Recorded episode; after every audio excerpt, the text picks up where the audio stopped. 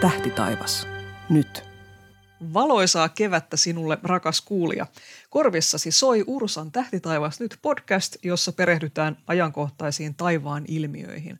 Oppaana tällä matkalla meillä toimii professori Markku Poutanen, äänikäsittelyn on tehnyt audiotohtori Tomi Taskinen ja minä olen Ursan tiedottaja Anne Liljeström.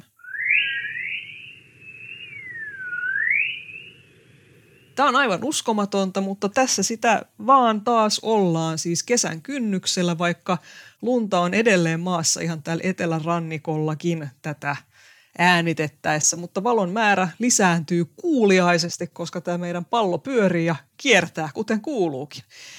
Mitäs itse tykkäät tästä valon määrän lisääntymisestä, Markku Poutanen?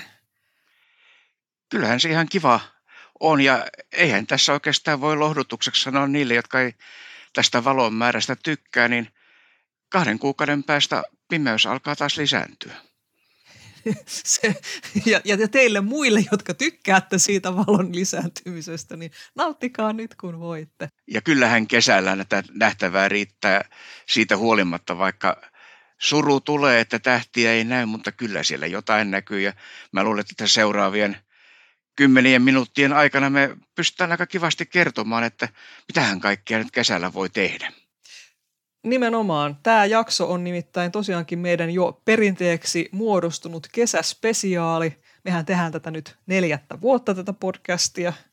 Kamalaa, tai siis oi, hienoa, oi, oi. mutta niin kuin kuitenkin vähän huimaa. No, no sulla on niin paljon vuosia jo plakkarissa näiden kanssa, että sua ei niin silleen huimaa kuin minua, mutta me sitten Normaalisti tehdään näitä podcastin jaksoja aina vuoden pimeinä kuukausina, mutta tässä kesän korvalla tehdään tämmöinen valoisien öiden yleisjakso, joka kattaa suunnilleen kuukaudet toukokuusta elokuuhun. Ja seuraava kuukausittainen Tähtitaivas nyt ilmestyy taas elosyyskuun vaihteessa, kun yöt on pimentyneet kunnolla ja, ja tietysti tekijät palanneet kesälomilta. Mä ajattelin, me voitaisiin aloittaa tällaisesta niin todellisesta perusasiasta, joka äh, periaatteessa moni kyllä sen tietääkin, mutta se aina jotenkin on ehkä vähän sumea se ymmärrys, miksi kesällä on lämmintä ja valoisaa. Siis miksi kesällä on kesä? Mistä se johtuu? Ja ihan aluksi tietysti voi todeta, että heinäkuussa maa on kauimpana auringosta, joka tekee tämän mysteerin vielä mielenkiintoisemmaksi. Mutta tosiaan tämän maan etäisyyden vaihtelu auringosta, se on niin pientä, että se, sillä ei ole kauhean isoa vaikutusta tähän vuoden aikoihin. Nämä vuoden ajat nimenomaan syntyy siitä, että kun maa kiertää aurinkoa, niin nyt juuri kesällä eh, maa on sellaisessa asennossa auringon suhteen, että se aurinko paistaa tänne pohjoiselle pallonpuoliskolle enemmän. Ja valon määrä, lämmön määrä, kaikki sitten lisääntyy ja etenkin täällä Pohjolassa niin – päivät on pitkiä, aurinko paistaa, hyvä ettei läpi yön. Ja kaikki tämmöiset asiat tekee juuri sen, että tämä lämmön ja valon määrä on niin paljon suurempi tässä kesällä ja sen takia meillä on tosiaan nämä hyvin selkeät vuodenajat ja varsinkin juuri täällä, täällä Pohjolassa. Ja tähän liittyy nimenomaan, kun maapallo on nyt kallistanut tätä pohjoista puoliskoansa kohti sitä aurinkoa enemmän, niin jos verrataan talvitilanteeseen, niin aurinko nousee ikään kuin äh, läheltä etelää, siis suunnilleen kaakosta. Sitten se no, ehtii nousta hyvin matalalle ja sitten se jo taas laskeekin siellä lounaan suuntaan, mutta tälleen kesällä se nouseekin lähempää pohjoista – ja tietysti ihan pohjoisimpaan Suomeen kun mennään, niin sehän ei sitten välillä ollenkaan laske horisontin alapuolella. Sitten se ehtii nousta tosi tosi korkealle etelässä ennen kuin se lähtee taas laskemaan. Eli aurinko on horisontin yläpuolella pitkään ja korkealla ja, ja siitä se valo ja lämpökin tulee. Itse asiassa alkukesästä vielä sanotaan, että tässä niin kuin juhannuksen kieppeillä, no kesät on tietysti vähän erilaisia, mutta yleensähän oikeasti sitten niin kuin se ilmakehä on niin kuin ilmamassa on silleen lämmennyt kunnolla jonnekin tuonne elokuulle mentäessä, kun se aurinko on ehtinyt jo lämmitellä tätä myöskin maan pintaa pidempään. Kyllä, ja sitten ihan vastaavasti syksyllä, niin vaikka yöt alkaa pimentyä ja päivät lyhentyä, niin se kuitenkin se lämpö säilyy siellä paremmin, jos verrataan sitä kesäkuun loppupuolelta, kun on kesäpäivän seisaus siinä 21. päivän tienoille ja siitä vaikka kaksi kuukautta eteenpäin tai kaksi kuukautta taaksepäin, niin se on kuitenkin aika tavalla erilainen. Ja sitten tietysti toinen asia on se, että jos mennään tuonne tropiikkiin, niin siellähän oikeastaan niin kuin tämä lämpötila ja valon määrä ei jossain päivän tasajan lähellä ja, ja sen etelä- ja pohjoispuolella jonkin matkaa, niin se valon ja lämmön määrähän ei kauheasti muutu siinä vuoden aikojen myötä. Siellä oikeastaan nämä vuoden ajat liittyy tähän, sitten tähän monsuuni, monsuunin sateen siinä tavallaan tämän tyyppiseen ilmiöön, jotka sitten muuttuu vuoden aikana. Ja vielä kolmantena asiana se, että e, me maan pinnalla elävät oliot koetaan tämä, nämä vuoden ajat vähän eri lailla. Jos me oltaisiin näitä kuuluisia maan matosia tuolla metrin maanpinnan alapuolella, niin siellä on usean kuukauden viive itse asiassa siihen, että milloin siellä on lämpimintä ja milloin kylmintä. Eli routa tulee vasta oikeastaan kevät-talvella sitten enemmän, riippuen tästä lumitilanteesta. Ja vastaavasti taas sitten se maa lämpenee hitaammin, että siellä syvällä sitten, niin se on vasta joskus tuolla myöhemmin kesällä, kun alkaa olla lämmintä. Tässä perspektiiviä tähän olemiseen. Tosiaan, niin kuin mainitsitkin, niin kesäpäivän seisaus eli valon lisääntymisen seisaus, niin kuin mä t- tavallaan ajattelen, tapahtuu tuossa juhannusviikolla 21.6. Tarkka kellonaika Suomen aika on 12.14, eli aika lähellä keskipäivää itse asiassa. Silloinhan meillä valon määrä on huipussaan, koska aurinko nousee silloin kaikkein korkeimmalle, mutta tuossa jo vähän puhuttiinkin siitä, että sitten se alkaa vähän huveta. Miten nopeasti se oikein hupenee sitten se No se käyttäytyy oikeastaan ihan samalla tavalla kuin mitä sitten joulun tienoilla valomäärä alkaa lisääntyä, että siinä ensi alkuun oikeastaan ei huomaa juuri mitään, että se on minuutti pari sieltä. Sitä ehkä niin edes kiinnitetty huomiota tähän, sanotaan siinä kesäkuun lopun, heinäkuun puolen välin paikkeilla, kun pikkuhiljaa alkaa huomata, että se yöllä, yöllä alkaa olla hämärämpää ja pimeämpää, että sitä ehkä enemmän niin kuin siellä joulun tienoilla odottaa sitä valon määrän lisääntymistä ja kyttää sitä jokaista sekuntia ja minuuttia, että paljonko se aurinko siellä on enemmän taivaanrannan yläpuolella, mutta ihan samalla tavalla se on sitten symmetrinen siinä ja pikkuhiljaa se valonmäärä vähenee, siellä aurinko nousee sitten silloin aamulla yhä myöhemmin ja myöhemmin. Ja sitten kun päästään sinne elokuulle, niin Etelä-Suomessa alkaa elokuun puolivälissä olla jo ihan pimeitä öitä ja sitten kun mennään vielä vähän eteenpäin, niin Pohjois-Suomessakin alkaa pimentyä, että siinä tämä kesän kaari oikeastaan on. Tosiaan Utsjoella, joka on nyt tässä meidän pohjoisin paikakunta, mitä tarkastellaan, niin siellä päivä nousee 17.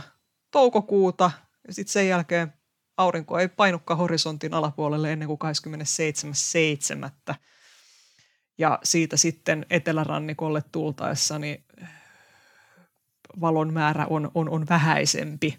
Ja niin kuin tässä on jo aikaisemmissakin jaksoissa todettu, että jos ponkastaisi Utsiolta vielä pohjoisempaan, ainakin pohjoisnavalle, niin siellähän on aika pitkälti tämmöinen niin kuin puolen vuoden talvi ja puolen vuoden kesä, eikö näin?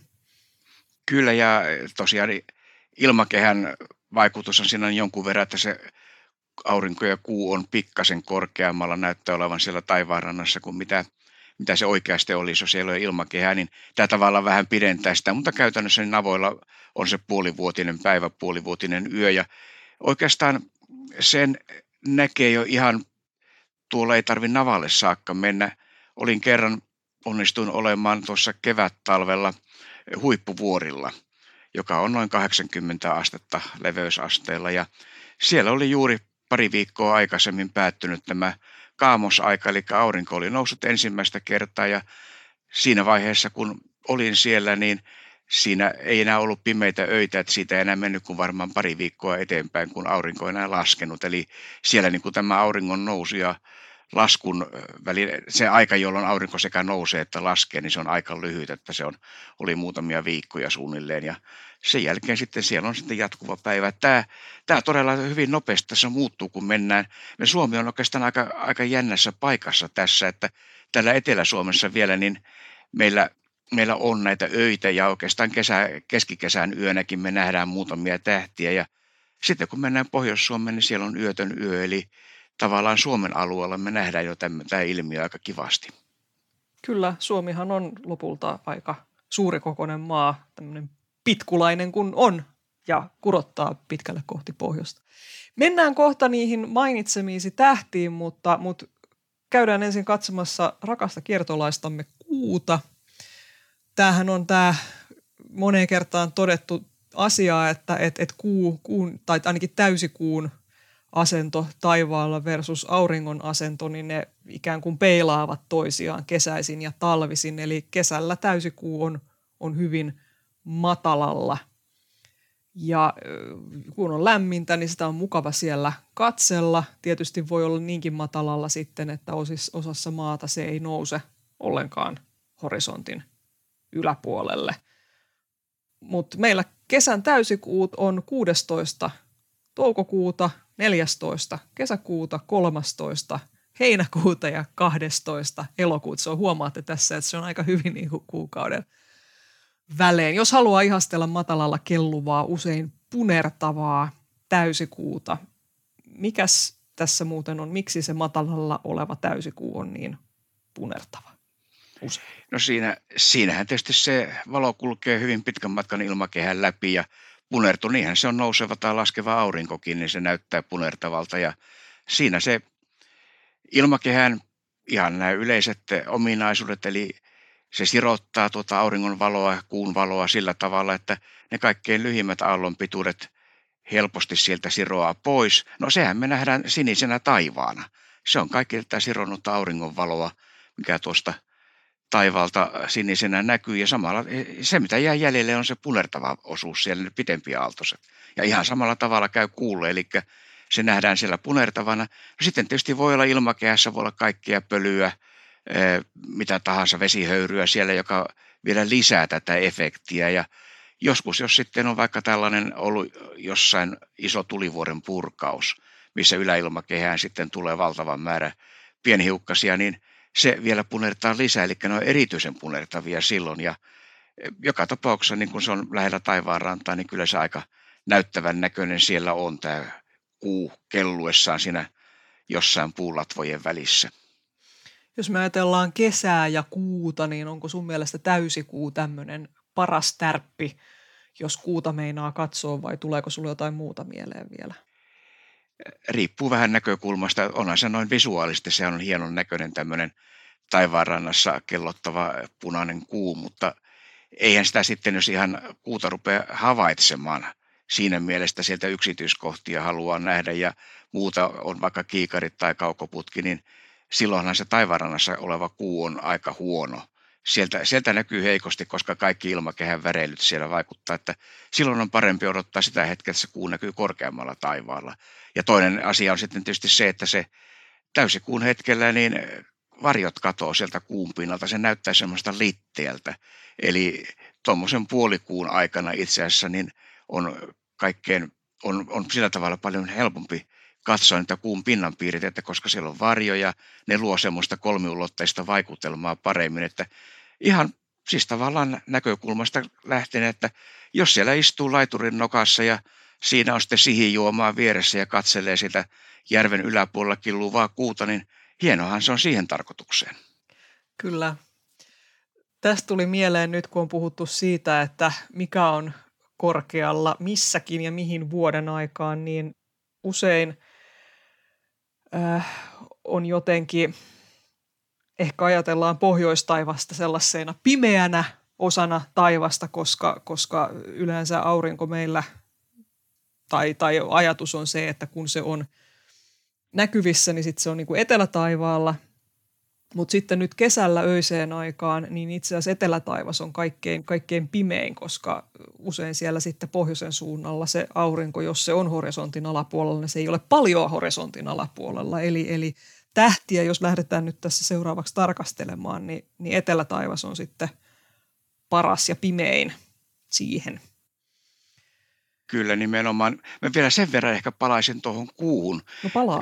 Se, siinä suhteessa, että joka kierroksellahan kuu on siellä matalalla jossain vaiheessaan.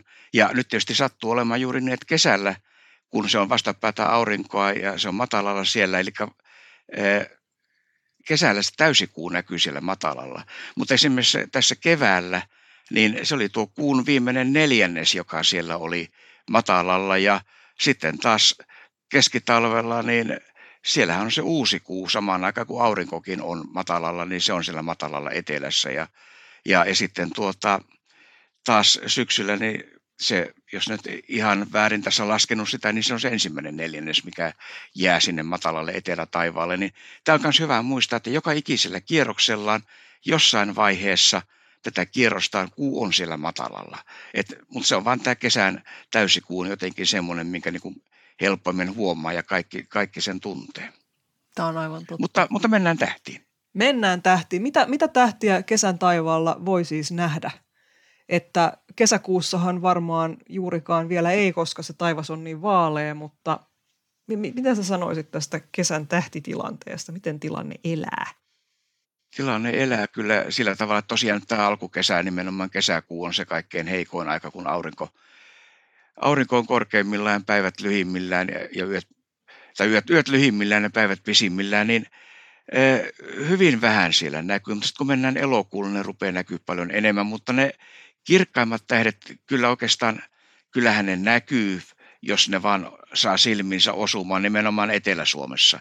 Pohjois-Suomesta nyt ei, ei voi tämmöistä haaveillakaan, koska aurinko on taivaanrannan yläpuolella, mutta siellä näkyy tämä kesäkolmio on varmasti se monelle tuttu, eli siellä on pään päällä Lyyrän Vega ja Joutsenen Deneb, ja sitten kun mennään sinne alas vähän etelän suuntaan, niin tämän kolmion kär, kärkenä on on sitten Kotkan altaari. Eli nämä kolme suhteellisen kirkasta tähteä siellä, jotka kyllä löytyy, mutta voi sanoa, että se menee tuonne ehkä elokuulle, elokuun alkuun, että ne helpommin sieltä näkee. Ja sitten se neljäs tähti on punertava Arcturus, karhunvartijan Arcturus, joka näkyy tuossa, no silloin kun elokuussa alkaa vähän pimeämpää tulla, niin se on tuolla läntisellä taivaalla – niin nämä neljä tähteä on semmoista, mitkä sitten oikeastaan aika helposti näkyy tuossa kesäaikanakin. Että siinä mielessä, ja sitten jos vielä miettii tuolta vaikka ajomiehen kapellaa, joka sitten jää tuonne jo vähän pohjoisemman suuntaan, sen, että sinne ei niin helposti tule katsottu, kun se on se vaalempi taivas. Mutta nämä neljä, neljä täältä etelän suunnalta, niin ne on semmoiset, jotka varmasti tuossa jo heinäkuun loppupuolella aika helpostikin näkyy. Meillähän on muutama tämmöinen ei helppo tähdistö, mutta poikkeustähdistö, jotka näkyy oikeastaan vaan sitten kesällä. Niin voitaisiko niitä käydä vielä vähän läpi, että milloin niitä voi yrittää nähdä ja missä ne on ja mitä ne on? Voi toki. Siellähän, siellähän on se taivaan komein tähdistö, mikä, mikä jää nyt sinne taivaanrannan alle melkein kokonaan Suomesta. Menkää, jos, jos matkustatte etelä, Eurooppaan tai jonnekin illalla pimeään paikkaan meren rannalle, siellä sopivassa paikassa sitten katsotte etelään skorpioni. Skorpionin ihan ne, ne ylimmät pohjoisimmat tähdet näkyy Suomessa, mutta se on upea tähdistö.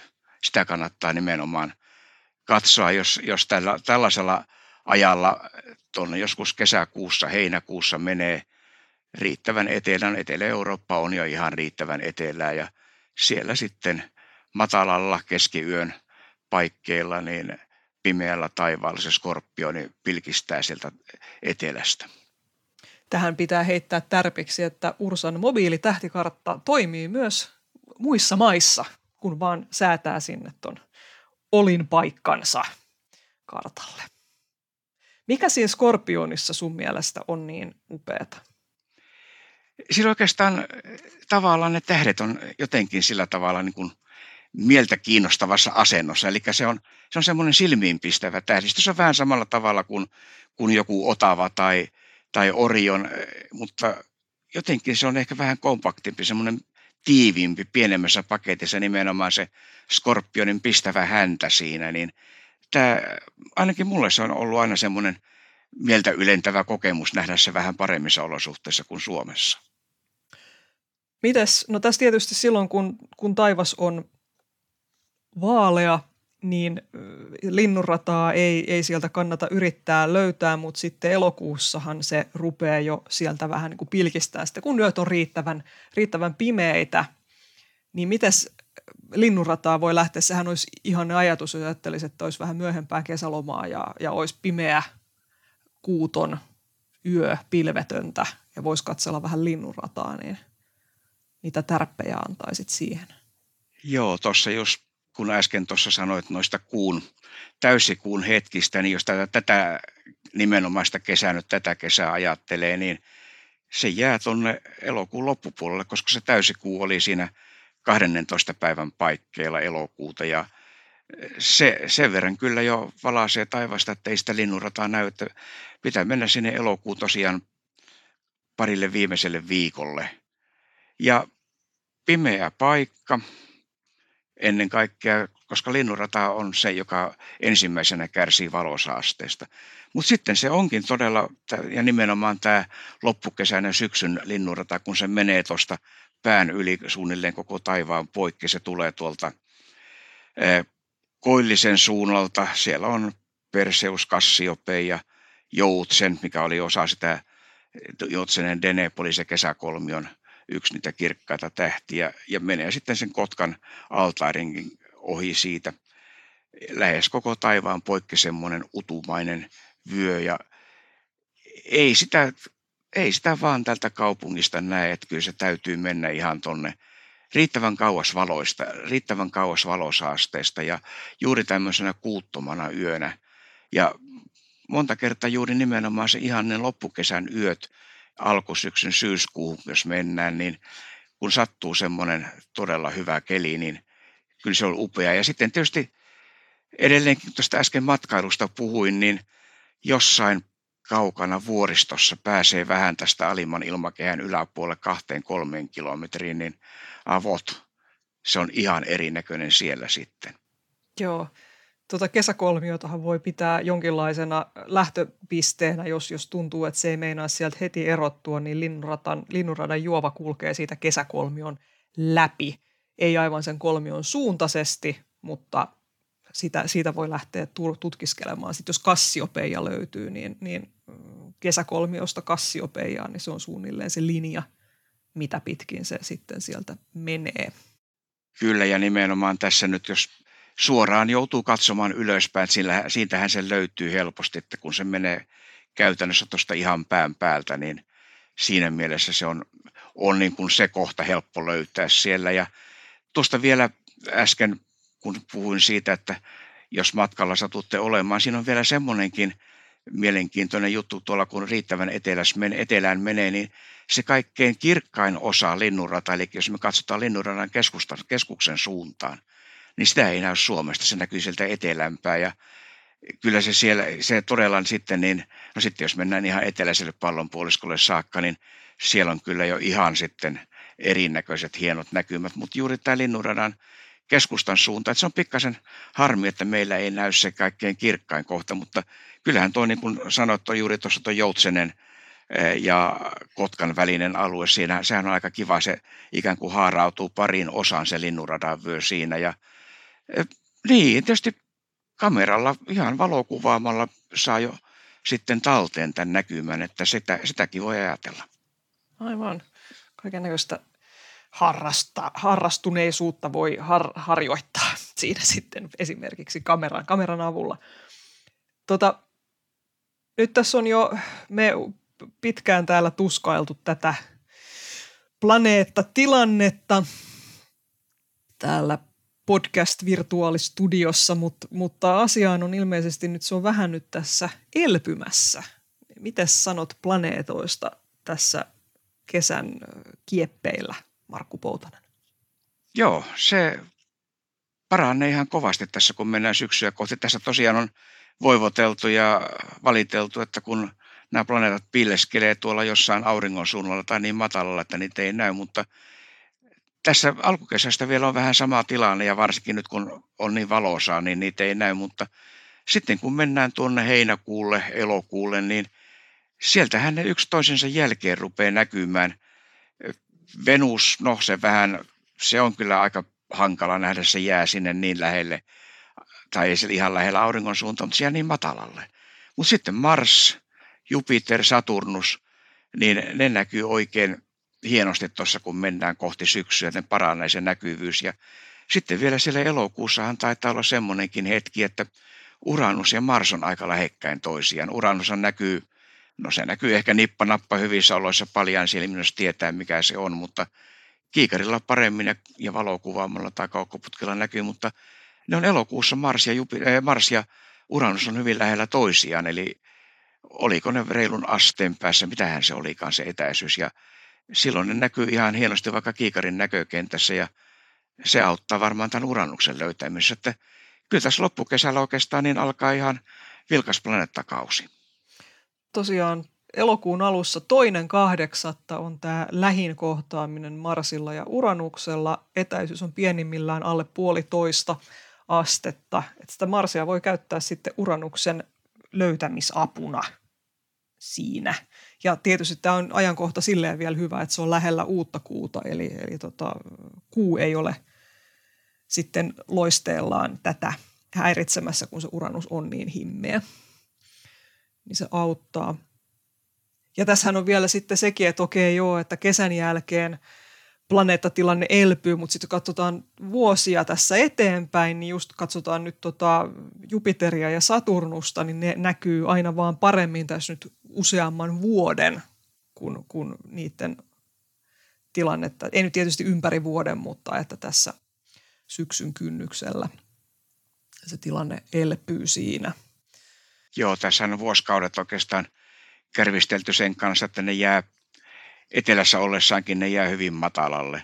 Ne on juuri semmoisessa kohdassa rataansa, että se tosiaan Suomesta nähtynä ne, ne on hyvin alhaalla, mutta tässä kun aikaa kuluu, niin muutaman vuoden päästä tosiaan ne on sitten siellä taas korkeimmillaan ne näkyy sitten korkealla ja komeasti molemmat, että siinä mielessä tämä tilanne myös paranee, kunhan tässä muutama, muutama vuosi vielä jaksetaan odotella.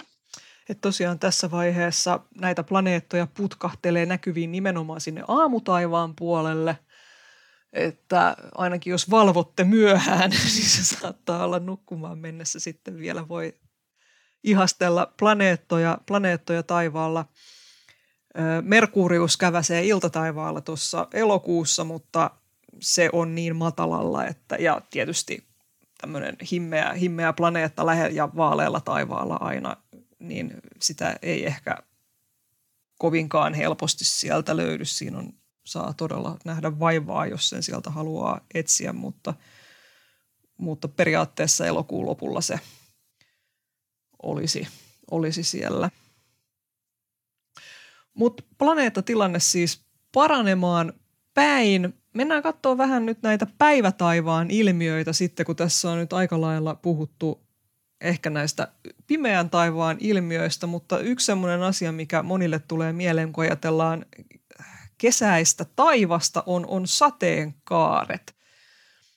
Voitaisiin ottaa taas semmoinen niin kertaus tässä, että, että, että mistä sateenkaaressa oikeastaan on, on, on kyse? Siinä auringonvalo heijastuu vesipisaran sisältä. Eli se menee vesipisaraan ja tulee ulos – heijastuneena sieltä ja eri aallonpituudet sitten jakautuu tai, tai taipuu, taipuu siellä vesipisarassa vähän eri tavalla. Ja siitä juuri syntyy sitten se, että ne eri aallonpituudet, eli eri värit tulee, näyttää tulevan vähän eri kohdasta ja se synnyttää tämän, meille tämän näkymän sitten tästä sateenkaaresta. Ja sateenkaari siis se näkyy aina vastakkaisella suunnalla kuin aurinko. Ja siinä on vielä semmoinenkin hyvä muistaa, että kun aurinko on riittävän korkealla, niin me ei sitä sateenkaarta nähdä, koska se näkyy vain sitten ikään kuin maata vasten. Että mitä matalammalla aurinko on, niin sitä isomman osamme sitä sateenkaaresta voidaan noin ainakin periaatteessa nähdä. Sehän on koko ympyrä, mutta kun se toinen puoli ympyrää jää sitten tähän maan kohtaan, niin sitä me ei nähdä. Että joltain korkealta vuoren huipulta voisi, tai lentokoneesta voisi kuvitella näkevänsä koko sateenkaaren, mutta se nyt ei ole kovin helppoa, että jos haluaa kokonaisen sateenkaaren nähdä, niin se voi tehdä itse. Eli tuota, ihan tämmöisellä puutarhalla letkulla ruiskuttaa pientä vesi tai pistää sormen siihen letkun päähän, että sieltä tulee sellaista pientä sumua ulos ja sopivasti kun sen suuntaa sitten itse jo selkä aurinkoon päin, niin siinä näkee tämän kokonaisen sateenkaaren tässä puutarhalle muodostetussa sumussa. Puutarhaletkun avulla voisi hienosti demonstroida myös tätä, että sateenkaari ei ole tämmöinen kiinteä asia, joka on jossain, vaan se, sen näkeminen riippuu siitä sinusta, joka havaitset sitä sateenkaarta ja sun liikkeestä, että sitä voi niin kuin liikuttaa sitä letkua sitten itsensä suhteen. Ja jokaisella, jokaisella on iki oma sateenkaari. Aivan. Sä sanoit tuossa äsken, että et, et siitä vesiletkusta, kun tekee sellaista sumua, mulle tuli heti välittömästi mieleen sumukaaret ja, ja kesällähän tai on sitten, voi näkyä myöskin sitten sumua ainakin tuossa loppukesää. Tai no milloin nyt on vähän viileämpää sitten, mutta mm, mulla tuli mieleen tästä se sateenkaaren värit ja niiden värien voimakkuus ja sehän riippuu siitä pisaran koosta, eikö näin ole? Kyllä, ja, ja tosiaan kun itse tekee sitä äh, sateenkaarisumua siinä, niin äh, ne on vähän tavallaan niin kuin välimuoto siitä oikeasta sateenkaaresta ja sumukaaresta, että me ei niin kuin tällaisella normaalikonstilla ihan sitä sumua saada niin pieneksi, että me saataisiin kunnollisia sumukaaria, mutta ei myöskään kunnollisia sateenkaaria. Että kyllä ne vesipisarat kuitenkin sitten siellä, mistä tämä hienot, kirkkaimmat, komeimmat sateenkaaret tulee, ne on vähän isompia kuin mitä me sitä letkun päästä saadaan tällaisella omalla sormitempulla tehtyä, mutta se tosiaan se monta kertaa huomaa, että ne sateenkaaret on vähän erinäköisiä. Ja se juuri johtuu siitä, että se sadepisarat saattaa olla pikkasen eri kokoisia, eri muotoisia siinä, kun ne e, siellä pilvestä alas tulee, niin se vaikuttaa myös siihen sateenkaareen jonkun verran. Eli mitä kirkkaampi sateenkaari on kyseessä, niin sitä voi päätellä sitten, että no siellä on nyt tosi isoja turpeita sadepisaroita sitten tulossa alas. Ja sumukaaret taas sitten on tyypillisesti tällaisia ihan niin kuin valkoisia kelmeitä, että ne pisarat on niin pieniä, että, että näin, pääsee, näin pääsee tapahtumaan. No usein sitten varsinkin sanotaan ehkä lehdissä voi nähdä, että nyt lukijalta on tullut kuvia. Tässä on tämmöinen kaksoissateenkaari ja, ja ainakin no sosiaalisessa mediassakin niitä näkee usein, että oho, että nyt tuli tämmöinen napattua. Että, mutta nämä niin sanotut kaksoissateenkaaret, nehän ei ole kovin harvinaisia. Ei, itse asiassa ne on hyvinkin yleisiä. Ne vaan usein on sen verran himmeempiä, että niihin ei välttämättä kiinnitä huomiota. Nehän on sen pääsateenkaaren ulkopuolella sitten näkyy ja huom huom, niissä on värit käänteisessä järjestyksessä kuin pääsateenkaaressa. Ja nehän syntyy ihan siitä, että siinä se auringon valo, niin se heijastuu kahteen kertaan siellä vesipisaran sisällä ennen kuin se tulee ulos.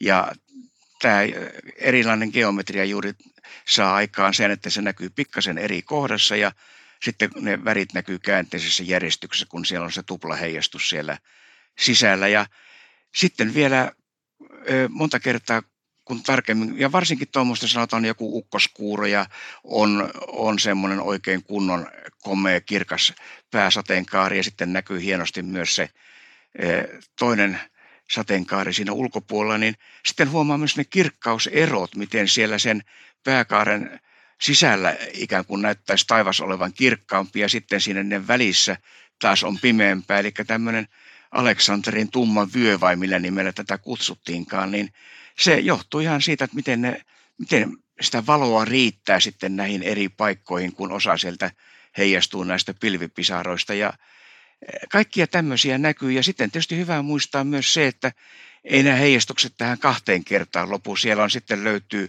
kolminkertainen ja, ja parhaimmillaan jopa nelinkertainen sateenkaari. Ja tässä nelinkertaisessa on se vinkeä puoli, että sehän ei näykään siellä samalla suunnalla kuin nämä ykkönen ja kakkonen, vaan se on auring, enemmän auringon suunnalla.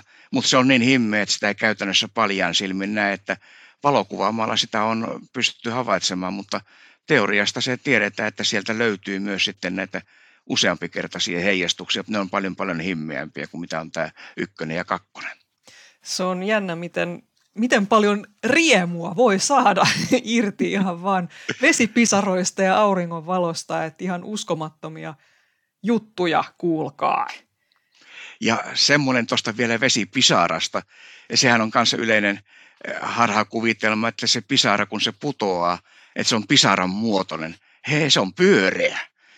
Mä kerran tuossa yhtenä kevättalvena, kun oli oikein semmoinen lämmin aurinkoinen päivä ja sininen taivas ja aurinko porottaa räystältä tulevaan jääpuikkoon, mistä tippuu kauheata vauhtia sitten niitä vesipisaroita, niin mulla on kuvia tallessa, missä ne pudotessaan ne on täysin pyöreitä, ei ne ole pisaran muotoisia, koska se pyöreä on nimenomaan sitten se muoto, missä ne alas tulee. Ja tämmöisestä pyöreästä pallostahan se sitten tämä auringonvalo heijastuu tai siroaa ja muodostaa sitten nämä sateenkaaret. Jos on käytettävissä en voi uskoa, että aion sanoa tässä näin, että jos teillä on käytettävissä ne kristallipalloja tai lasipalloja, niin voitte vähän niin kuin leikkiä sen kanssa ja katella, että, että niin kuin tälleen makroskooppisemmin, että miten se, mitä kaikkea siinä valolle tapahtuu sen avulla. Jos nyt sattuu olemaan kotona kristallipalloa. Eikö sitä nyt ole kodin vakiovarusta? riippuu, riippuu kodista. Mennään kohta noihin haloilmiöihin vielä, koska niistä tuli kaiken näköistä ajatusta tuossa, kun puhuttiin sateenkaarista, mutta mä ajattelin, että voisi vielä niin tässä todeta, että, että tosiaan tuossa loppukesästä ja varsinkin jos on hyvin lämmintä ja on, on kosteita ja nous, tässä niin kuin ylöspäin suuntautumia ilmavirtauksia ja sateita ja ukonilmoja, niin on kaiken näköisiä muitakin kivoja myrskyilmiöitä, mitä voi ihan hyvin – bongailla ihan niiden salamoidenkin lisäksi. Että mitäs sanoisit, mitkä olisi tällaisia hyviä myrskytärppejä, mitä voisi koittaa bongailla taivaalta? Kyllä, nyt varmasti ensimmäisenä tulee tämä vyörypilvi mieleen. Se on, se on niin uskomaton silloin, kun se on siitä päälle tulossa ja oikein kunnollinen tämmöinen näyttää vähän tämmöiseltä rullalta, mikä siellä taivaalla tulee, tai tämmöinen ikään kuin pilvirintama – kapea, joka sitten kun se tulee lähelle, se ihan uskomattoman nopeita vauhtia iskee päälle ja sen jälkeen tulee, tulee nämä tuulenpuskat ja alkaa sataa ja se ukonilma on sinne päällä, mutta se on juuri usein tämmöisen ukko, ukkospilven, ukkosrintaman siinä etuosassa tulee tämmöinen vyörypilvi. Se voi olla todella musta ja dramaattisen näköinen, että se on semmoinen, mikä jää mieleen, kun sen oikein kunnolla näkee ja varsinkin sitten se valtava saderyöpsähdys ja tuuli, mikä tulee siinä heti, kun se pilvi alkaa olla päällä. Tämä on, tämä on tämmöinen niin kuin vaikuttavimman näköinen mun mielestä näistä eh, tämmöisistä pilviilmiöistä.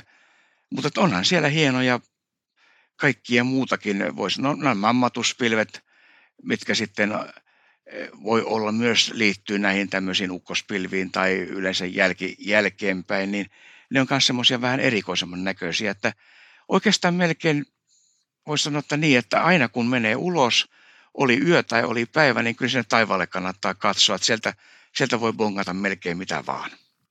Mammatuspilvet, niitä, toinen nimi niille on utarepilvet, eli ne onkin tällaisia, varsinkin jos aurinko on matalalla samaan aikaan ja valaisee niitä vähän niin kuin alaviistosta – niin ne on tällaisia niin kuin pilviä, missä on alareunassa on tällaisia nypyköitä, jotka sitten tulee hyvin kolmiulotteisen näköiseksi, jos siinä on, on se auringonvalo apuna. Se on. Ja, ja, ja usein aika... näkyy mun mielestä nimenomaan sateen jälkeen. Joo, nimenomaan sateen jälkeen. Sitten tosiaan se, että nämä useimmat pilviilmiöt, niin ne, tavallaan se auringon valohan tekee niihin paljon, niin kuin sanoit, että tulee tämmöinen kolmiulotteinen, hieno kolmiulotteinen efekti, niin juuri tämä, että joko aikaisin aamulla tai myöhään illalla, kun aurinko on matalalla, niin silloin aika usein näkyy juuri tämmöisiä eh, siinä mielessä hienoja ilmiöitä, että se auringon valo tekee siihen sen dramaattisemman vaikutelman. Kun se aurinko paistaa korkealta, niin ne ei välttämättä silloin niin hienolta näytä vielä, kun se valaistus on erilainen. Aivan.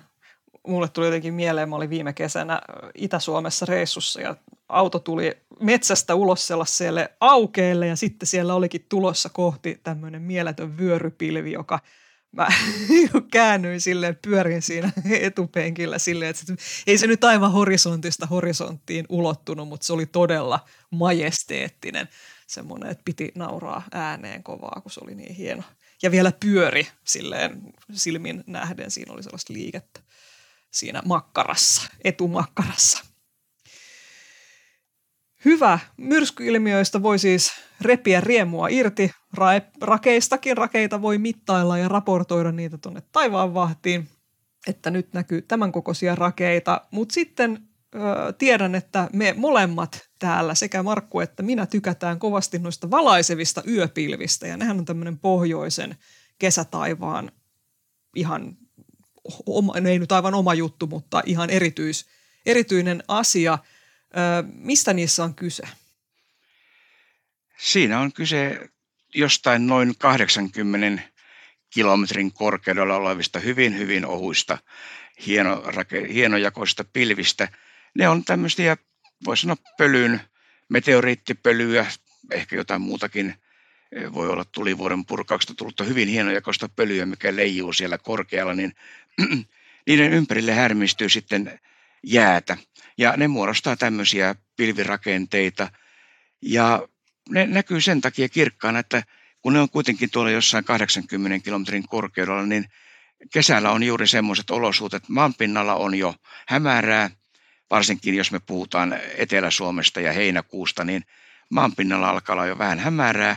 Aurinko paistaa niihin pilviin ja ne näyttää todella sitten semmoista kirkkailta. Ja nyt tässä on viimeisinä vuosina ollut muutamana kesänä todella siis upeita näitä valaisevien yöpilvien näytöksiä, että tuntuu, että ne melkein pitäisi laittaa aurinkolasit silmille. Ne on niin kirkkaita siellä hämärässä yössä ja en tiedä, onko sitten näiden pilvien määrä lisääntynyt vai mistä johtuu, mutta tuntuu, että viime vuosina niitä on näkynyt enemmän. Että jää nyt nähtäväksi tämä tulevana kesänä, että kuinka paljon niitä näkyy, mutta se paras aika Etelä-Suomessa on heinäkuu yleensä ja Pohjois-Suomessa sitten ollaan paria kolmea viikkoa myöhemmin, eli se on sitten tuolla heinäkuun, heinäkuusta elokuulle, elokuun saakka, koska siellä aurinko kuitenkin se on vielä näkyy pohjoisessa korkeammalla ja se vaatii pikkasen sitten, että aurinko painuu sinne taivaanana alle vähän enemmän, mutta ei vielä liikaa. Niin se on Pohjois-Suomessa tämä paras sesonkin on pikkasen myöhemmin kuin etelässä. Eli nämä tulee nimenomaan sen takia esiin, että aurinko on – horisontin alapuolella ja sitten iso osa taivaasta on jo hyvin tumma. Ja ne pilvet on sen verran korkealla, että ne tavallaan näkevät sieltä auringon vielä ja aurinko näkee ne ja valaisee niitä niin, että ne onkin sitten vaaleita sitä tummaa taivasta vasten. Ja siellä on hyvin tosiaan lainemaisia, äh, hentoisia, haitulaisia muotoja, usein vähän niin kuin sinertäviä tai hyvin vaaleita väriltänsä. Valkos, valkoisia tai sinertävän valkoisiahan ne yleensä on ja se, joskus niitä on pikkasen vaikea erottaa sitten tavallisista yläpilvistä, mitkä sitten on, on paljon lähempänä meitä kuin, kuin nämä valaisevat yöpilvet. Ja yksi semmoinen aika sanotaan varma konsti, jos sattuu omistamaan vaikka Polaroid-aurinkolasit tai jonkun muun, vaikka kamerassa polarisaatio suoratin, kun sitä polarisaattoria katsoo sen läpi sitten näitä pilviä ja kääntää siinä, niin nämä valaisevat yöpilvet, ne on samalla tavalla polarisoitunut kuin se taustataivaan valo. Eli kun kääntää sitä polarisaattoria siinä, niin jos se taustataivas himmenee ja pimenee siellä, niin samalla tavalla käy näille yöpilville, kun sitten taas nämä alempana olevat pilvet, niin ne on eri tavalla polarisoituneet, eli siellä saattaa käydäkin niin, että ne alapilvet tai nämä no ei alapilvi, alapilvien yläpilvet, miten näitä kirruksia nyt voisikaan kuvailla, niin tuota, ne sitten taas käyttäytyy päinvastoin, eli kun taustataivas tummenee, niin saattaa kirkastua. Eli tässä on niin kuin yksi semmoinen tapa, jos ei muuten tunnu erottavan, että onko ne valaisevia yöpilviä tai tavallisia pilviä, niin tuota, tämä polarisaatio. Mutta silloin kun nämä yöpilvet on kirkkaimmillaan, niin voi sanoa, että niistä ei kerta kaikkiaan voi erehtyä. Näin on. Ja tämä on, jos, koska kaikkihan tietää, että mikään ei ole niin tyylikästä kuin pitää aurinkolaseja yöaikaan päällä, niin nyt tässä on erinomaisen hyvä, on ihan niin kuin pätevä syy tehdä, te, tehdä juurikin näin. Mä tajusin just, että mulla on ensimmäistä kertaa elämässäni polarisoivat aurinkolasit. Mä voin vihdoin pääsen kokeilemaan tätä, vaikka mä oon niin monta kertaa kuullut tämän yöpilvivinkin, mutta nyt tänä kesänä se toteutuu. Joo, tietysti siinä joutuu vielä selittämään sitten se, että minkä takia koko ajan kallistelee päätä puolelta toiselle. Tai heiluttelee niitä aurinkolasia silmiensä edessä. Tota, joo, kyllä. Kaiken näköisesti joutuu selittelemään näissä hommissa, kuulkaa, hämmästyneille ohikulkijoille. tajusin just, että puhuin äsken tuossa haloista, mutta hyppäsin tyylikkäästi niiden yli. Tehdään tämmöinen pieni paluu niihin vielä. Eli tässä on nyt niin kuin me nauhoitellaan tätä, tai äänitellään, meillä mitään nauhoja enää ole, mutta siis tässä huhtikuun loppupuolella ja tässä on huhtikuussa meillä on vielä tämä halo-huhtikuu haaste menossa ja haloilmiöt on ollut tälleen hyvin tapetilla, mutta itse asiassa tämä halojen tämmöisen halonäytelmien, näyttävien halonäytelmien kultakausi jatkuu vielä tuonne toukokuulle. E, ja, ja haloja voi hyvin näkyä myöskin kesäaikaan. Otetaan tämmöinen pikakertaus tässä vielä. Huhtikuun Tähtitaivas nyt jaksosta voi kuunnella pitkällisemmin haloilmiöistä, mutta tosiaan kerrataan nopeasti, että mitä ja missä ja miksi. Tavallisin halo on auringon ympärillä näkyvä rengas. Ja se on sen 22 asteen kaari tai rengas siinä, joka näkyy oikeastaan voisi sanoa aika usein, kun on tämmöistä ohutta yläpilveä tai jotain muuta sopivaa, mistä aurinko sitten näkyy kuitenkin varsin kirkkaasti läpi, niin siellä näkyy tämä rengas. Ja sitten toinen se yleinen muoto on sitten siellä auringon sivulla näkyvät sivuauringot, mitkä myös voi, ne voi olla hyvin kirkkaita. Että joskus melkein tuntuu, että hyvä, että ei ole yhtä kirkas kuin itse aurinko. Ja niissä saattaa näkyä sitten ihan värejäkin, että sitä sitten joku voi erehtyä luulemaan, että siellä on tämmöinen oudon näköinen sateenkaari, mutta ei, se on, on halo-ilmiö. Ja erona tosiaan, isona eronahan tässä sateenkaaren ja halon välillä on se, että sateenkaari syntyy vesipisarassa, kun taas halot on sitten auringonvalon heijastusta jääkiteistä. Ja, ja ne sitten noin, varsinkin kesäaikana, nehän on paljon korkeammalla. Talvellahan meillä voi tietysti, kun on kylmää sitten pinnalle saakka, niin syntyä näitä erinäköisiä ilmiöitä ihan tässä maanpinnan lähellä, mutta näin keväällä ja kesällä, niin ne on siellä korkealla yläpilvissä, missä kuitenkin on sitten pakkasta ja siellä on sitten niitä jääkiteitä, mistä tämä valo heijastuu. Mutta sitten tosiaan näiden kahden yleisemmän lisäksi, niin yksi semmoinen kiva, mikä on Zenitin ympäryskaari, siinä täytyy taas sitten katsoa ihan tonne kohti suoraan ylöspäin. Se on semmoinen eh, joskus jopa värikäs kaari siellä. Ja sitten välillä koko taivaan kansi tuntuu olevan täynnä näitä haloja erinäköisiä ympäri taivaan horisonttikaari ja kaikki tämmöistä, jotka ne on kohtuullisen harvinaisia, mutta silloin tällöin kun näkee, niin kannattaa katsoa. Eli jos tuntuu siltä, että esimerkiksi vaikka ne halot, mitä siellä näkee auringon suunnalla, on hyvin kirkkaita tai jotenkin vähän jännän muotoisia, niin katsoa sitten se muukin taivas siitä, että niitä saattaa olla sitten harvinaisempia tapauksia ripoteltuna sinne ympäri taivasta vielä. Ja hyvä nyrkkisääntöhän siinä, jos tuntuu siltä, että ei nyt aivan varma, että näinkö tässä nyt halon vai sateenkaaren, on se, että sateenkaaret on tosiaan aina siellä auringon vastapuolella, toisella puolella taivasta kuin aurinko, ja halot tapaavat olla – useimmiten siellä auringon tai kuun suunnalla. Eli... Joo, totta puhut. Kuustakin voi parhaimmillaan syntyä niitä haloja. Ei, ne ei ole niin helposti nähtävissä eikä niin yleisiä kuin auringosta syntyvät, mutta, mutta kyllä riittävän kirkas valonlähde kuin on. Ja tosiaan näistä äsken mainitsemistasi aurinkolaseista, niin niistä on hyötyä sitten myös tässä halojen katsomisessa. Ei niidenkään kanssa sitä aurinkoa saa suoraan katsoa, mutta niin, että aurinko peittyy jonkun puun tai tolpan tai vaikka käden sormen taakse ja aurinkolasit auttaa siinä, että se tausta taivas on nyt himmeämpi tai tummempi, että sitä pystyy katsomaan, jolloin pystyy helpommin katsomaan niitä haloja. Aivan, joo, kyllä. Jos niitä haloja tulee bonganneeksi, ja itse asiassa nyt oikeastaan melkein kaikkia muitakin ilmiöitä, mitä tässä nyt on lueteltu, niin taivaan vahtiin, taivaanvahti.fi, ja ainakin voi katsella sitten, että mitäs muut ovat siellä – bongailleet, että sinne kyllä päivätaivaankin ilmiöitä raportoidaan. No nyt sitten vielä otetaan toi tähän kruunuksi viimeiseksi elokuun jo tummuneiden öiden odotettu vieras, eli Perseidien tähdenlentoparvi. Aikaisempina vuosina mä oon tehnyt paljon sitä, että meillä on ollut tota, oma erikoisjakso niistä, mutta mä ajattelin, että otetaan ne nyt tässä sitten tähän tämän podcastin lopuksi. Käydään läpi, että ne siellä niin kuin oikeastaan vähän niin kuin viimeisenä ja sitten päästäänkin tähän syysmeininkiin taas ja alkaa nämä meidän normaalit jaksot. Perseidit on siis yksi kolmesta vuoden, sanotaanko luotettavimmasta ja runsaimmasta tähdenlentoparvesta. Se on runsaimmillaan tosi, tosi näyttävä. Niin mikä, mikä tota, minkä takia nämä tähdenlentoparvet näkyy sitten aina joka vuosi samaan aikaan?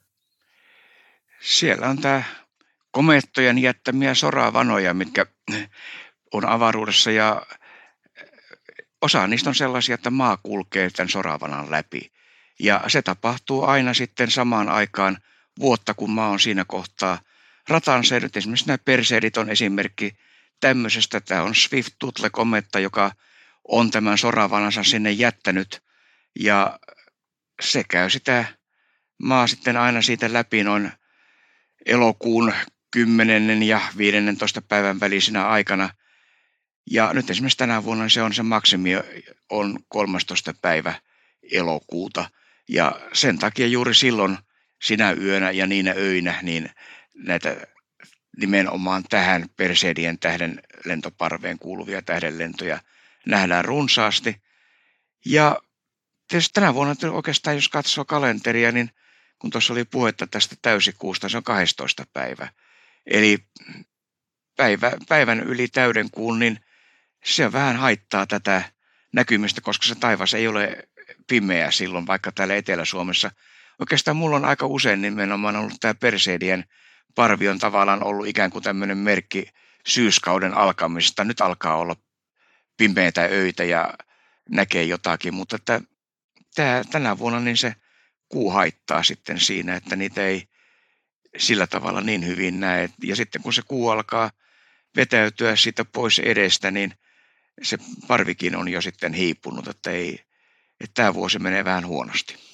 Joo, mutta kyllä tässä on tietysti se, että no kuuhun suoraan ei kannata katsoa, mutta niitä tähdenlentoja leviää sieltä Perseuksen tähdistön suunnalta, jonka mukaan tämä myös vuoden hauskimmaksi tähdenlentoparviksi nimetty Perseidit sitten tulee ja leviää sieltä ympäri taivasta tosiaan. Eli himmeimmät tähdenlennot sitten todennäköisesti jää näkemättä, koska se taustataivas on sitten kuun, täysikuun tai lähes täyden kuun takia vaaleampi. Mutta eihän tämä tarkoita sitä, että siis jos on pilvetöntä ja lämmintä ja mukavaa, niin ja tämä on vielä viikonloppuna tämä maksimi. Että jos harrastaa töissä käyntiä nimenomaisesti arkisin, niin, niin ihan kyllä kannattaa edelleenkin mennä niitä perseidejä katsomaan, että kyllä niitä siellä siis näkee. Ei ne täysin näkyvistä jää. Kirkkaimmat voi nähdä. Kirkkaimmat näkyy ja, ja tuota, tässä tosiaan on semmoinenkin hauska puoli, kun katsoo tähtikarttaa, että kun kuu on siellä etelän suunnalla, no se jää aika matalallehan se jää sinne, niin tämä Perseuksen tähdistö on taas pohjoissuunnalla, missä taivas on muuten kirkkaampi.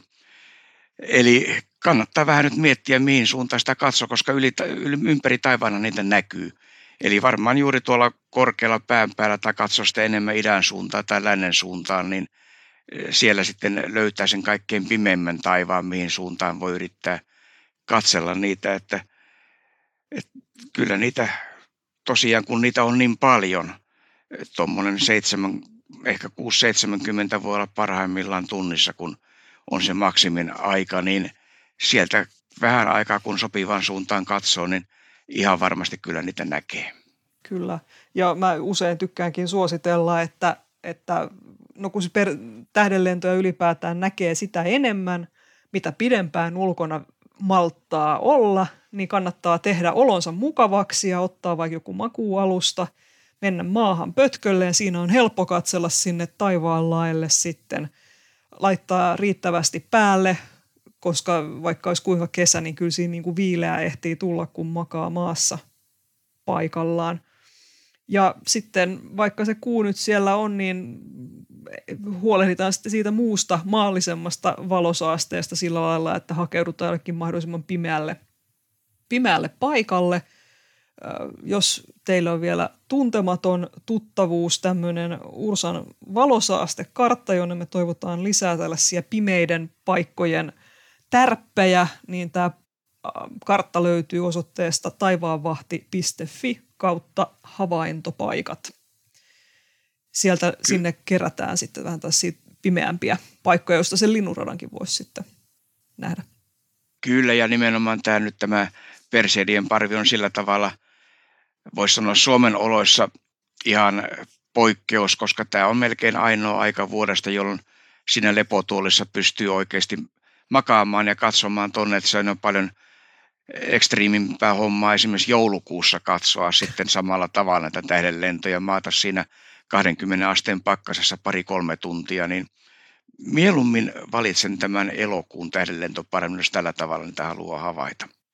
Kyllä, ja tietysti näin suomalaisittain ja ainakin erityisesti rannikolla, niin on merkittävästi todennäköisempää, että ei ole pilvistä elokuussa kuin mitä se on tuossa joulu-tammikuussa, jolloin nämä kaksi muuta merkittävän runsasta parvea, eli geminiidit ja kvadrantiidit näkyy. Mutta me lähdetään nyt pikkuhiljaa, no on tässä vielä vähän tehtävää, mutta lähdetään tässä kesän viettoon ainakin podcastin suhteen ja me palataan sitten taivaan asioiden pariin jälleen elo-syyskuun vaihteessa. Me toivotetaan teille erittäin mukavaa, rentouttavaa kesää ja nähdään uusien taivasaiheiden parissa. thank you